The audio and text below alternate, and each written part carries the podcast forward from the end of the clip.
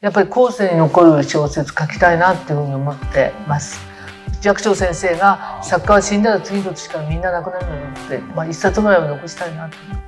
さあということで、えー手元にですね「えーカムカムマリコ」ということで、えー林さんの「週刊文春」で連載している、はい。えーまとめのこれ林さんご自身で第何巻かご存知ですか？全くわからないです。35巻ぐらいですか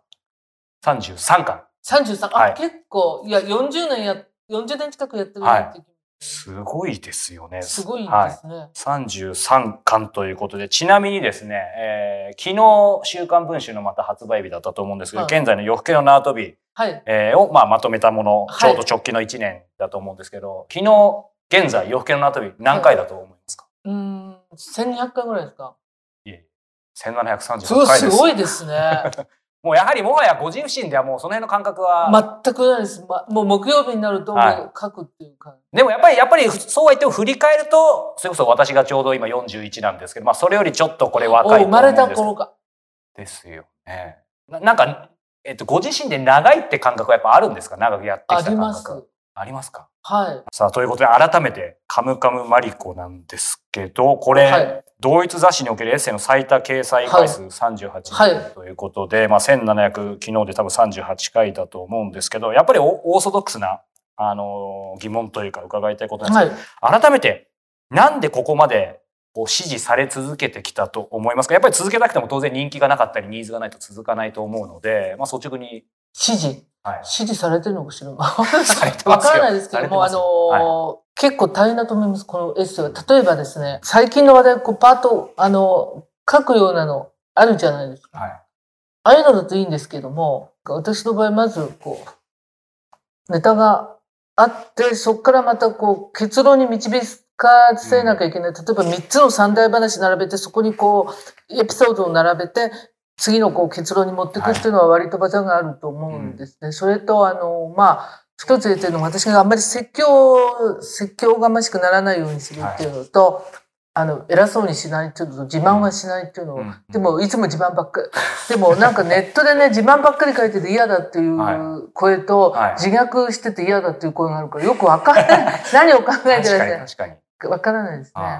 あなんかやっぱりずっと僕も連載もあの、ええ当然第1回からすいません、あの、拝見、まだんもちろん3歳ぐらいだったんであれなんですけど、なんかスタンスとして今おっしゃったように、僕はいい意味でなんですけど、やっぱりその作家への、作家への、まあイメージあるじゃないですか。はいい、い意味で。憧れは抱かせつつもでも庶民的みたいな。はなんかその辺浮世離れしてないっていうのがすごくそのバランスがやっぱり、あの、絶妙だから、まあこれほど多くの方にって思うんですけど。そうですね。あの、ですから何買ったとか、まあ庶民的なものはいいですけど、あの、なんていうか、どこそこの誰さんと会ってどうだったとかってあんまり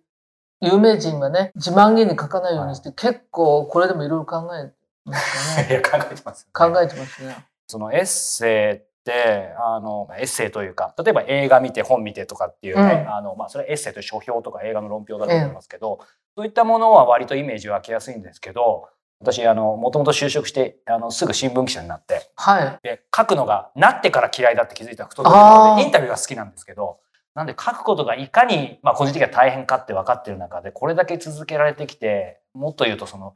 なんて言うんでしょう、お題が決まってるといいと思うんですけど、いわゆる身近なものはい。を書くのっていうのは、阿川佐和子さんと対談されてて、そこでお二人で、やっぱり身近なことを書いてお金をもらうっていうのは実は結構簡単なようで難しいとおっしゃってたんですけど、それをずっとやってこられてるわけですよね、このエッセイの中では。ネタ？ええ。ネタの集め方、選び方はいはい。もうそもはやなんかあんまり意識してなくて普段もう全てのことがそういうやっぱりアンテナ張ってんのかとかどういうご感覚でいらっしゃるのかなそうですね。まあアンテナも張ってますけど、まあこういう仕事してれば引き寄せるし、タクシーに乗る回数も多いかもしれないですけども、すごく変なタクシーの人に当たる回数ってすごくあると思う。最近乗った変なタクシはい。もう一週間前に、はい林先生どうも息子がお世話になってって、はって言ったらね、誰だか言えないけど、ジャニーズー、の、はあの、ある方のお父さん。い、がタクシーのドライバーなんですか？ええそしたら一緒に行った編集者がしっかりあの名前も取ってるの。嫌ねそういうの。そしてなんか彼が調べたら、はい。なんかやっぱりお父さんの名前で間違いない。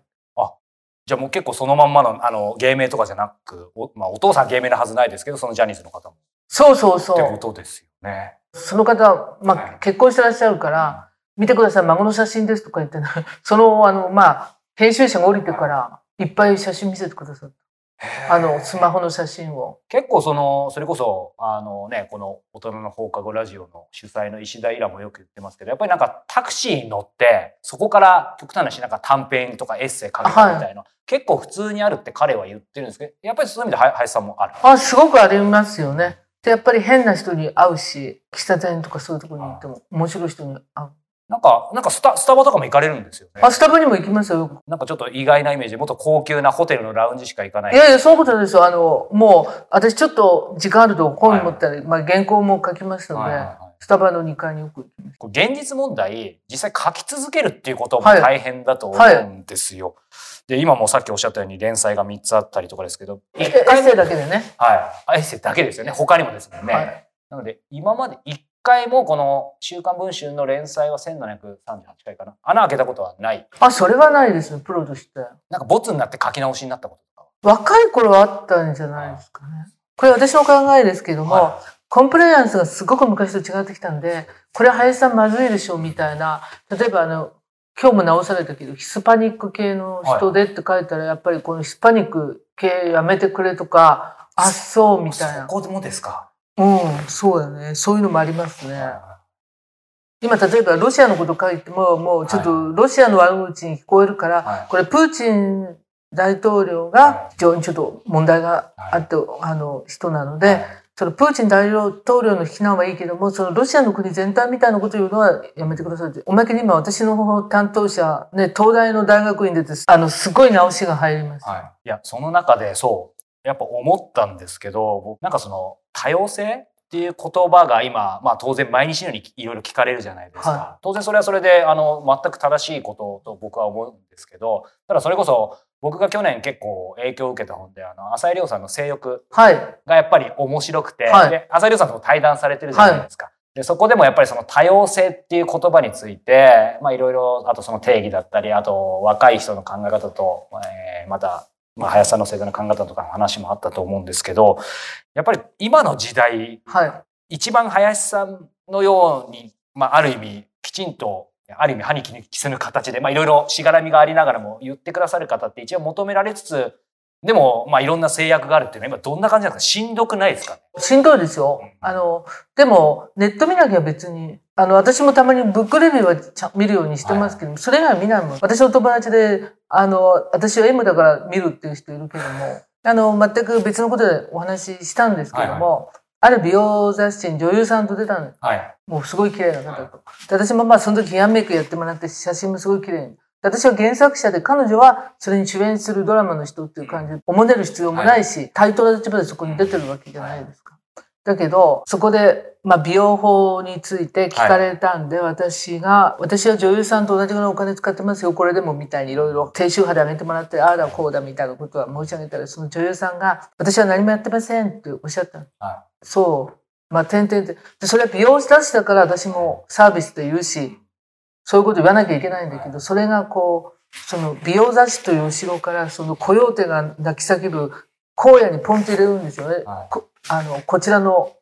了解なしでわかります？ネはいはいットのなんだかグルグルだわかんありない。ますね。そしたらうわーっと来るわけ。それでお前、なんでお前がこの女優とふざけんなとか、この女優こんな美人だけど何もしてないのに、お前なんかお前なんかこんないろいろしててこんなもんかとか、ふざけんなってなんで隣に出てるおこがましくないのか、ふざけんなとかすごいの多分その人の不安じゃないかってうん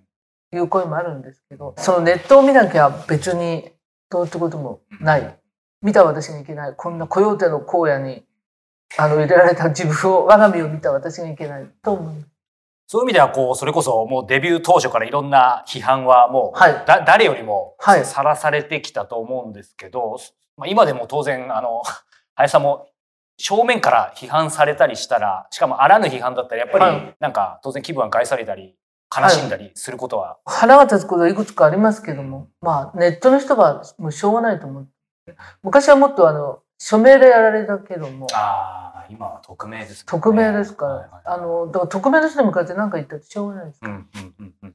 多様性っていうところでもうちょっと僕が思ったのはですね、まあ、この本読んでてもそうですけど、僕はこう思うんですけど、その多様性っていう言葉自体には何の色もないんですけど、その突き詰めて突き詰めすぎると逆にものが言えないというか、例えば、こう、この中にも北陸の鹿の話もありましたけど、これすら言っていけないかもしれないけど、専業主婦なんですね。はい、まあ、事実として。で、やっぱりなんか家事を手伝おうかみたいに言うと、手伝うも今いけないみたいな、ただ気持ちとしては何て言うんでしょう。別に上から目線とか男尊女卑とか全くなくて素朴に手伝おうかなんですけどなんかその言葉尻でどんどん深みにはまっていくみたいなあそう。今手伝うっていう気持ちがね、はい、手伝うって言葉いけないみたいですね。あるタレントさんが、はい、夫が何かしようかって言って近づいてくるのがムカつくって。そういう前にしろって、はい、ちょっと過激なことおっしゃってるのかもしれないけどね大変だよねでもやっぱうまくもうこの流れは抗えないからうまくやりくりしていくしかないんですかね。ただそれこそ、なんて言うんでしょう。こう一流企業の人たちと話したりもしますし、会社としては、まあそれこそ SDGs とかいろいろ進める中で、立場としてはこう言葉かなり気をつけてますけど、本当のところ結構みんなやっぱ疲れてたり、実はこう話したいんだよねみたいなことはあったりするんで、まあ。いやー大変だと思いますよ。奥さんがね、1974年生まれのキムあ、本です、ね。本です、ね。はいはいはい。は1980年、はいはい、1982年生まれ。はい。つまりそこであの、女で、その韓国の若い知的な女性がその女性であることのものすごい息苦しさを言う言うんですね。はい、今度は次に男性の方が、それ平気なるもっとこう、その子育てのことかな。はい、いろいろ、だからどっちがして、そんなことを言うんだったら、いっそのこと社会がちゃんと育てればいいんじゃないかって回答が一つ導きされるんです。導き出されるんだけども、でもその社会で育てられた子って子がやっぱりちょっと精神があの落ち着かないみたいな、結局どうすりゃいいんだみたいな本だ。すっごい難しいよね。難しいですね。特に韓国社会なんか女性が、私たちは本当に、まあ、あそこマッチョの国ですから、はい、基本的には。こんな目に遭ってる、こんな目に遭ってるって言うけど、男性は、じゃあ兵役から戻ってくれば、自分たちの場所みんな女が占めちゃってるじゃないか。いや、自分たちも兵兵隊に行ってみろっていう感じになっていくわけで、まあ、分断が起こってるんだろうなっていうのはよく感じますよね。まあ、日本もそのうちに、あの、分断が始まると思いますよ。まだ、日本の女性っていうのは、まだね、ちょっと戦略的にそういうことしてないような気が。の分断って日本の分断って始まるとどどんなこと起きそうですか？林さんなり。まあ非婚がもっと増える。デビュー当時というかまあもともとコピーライター、はいはい、そしてまあエッセイスト。そして、えー、まあ小説。そしてまあノンフィクションも書かれてって感じですけどなんかまた結局すいません。カムカムマニコに戻ってくるんですけどエッセイっていうのはどういう立ち位置なんですかね？まあいろんな方いらっしゃると思って、例えば、まあ当然長編小説というか、そこでデビューした方はエッセイっていうのはその小説と例えば、えー、の合間に書くものとか、例えば村上春樹さんだったら翻訳なんかもそういう何か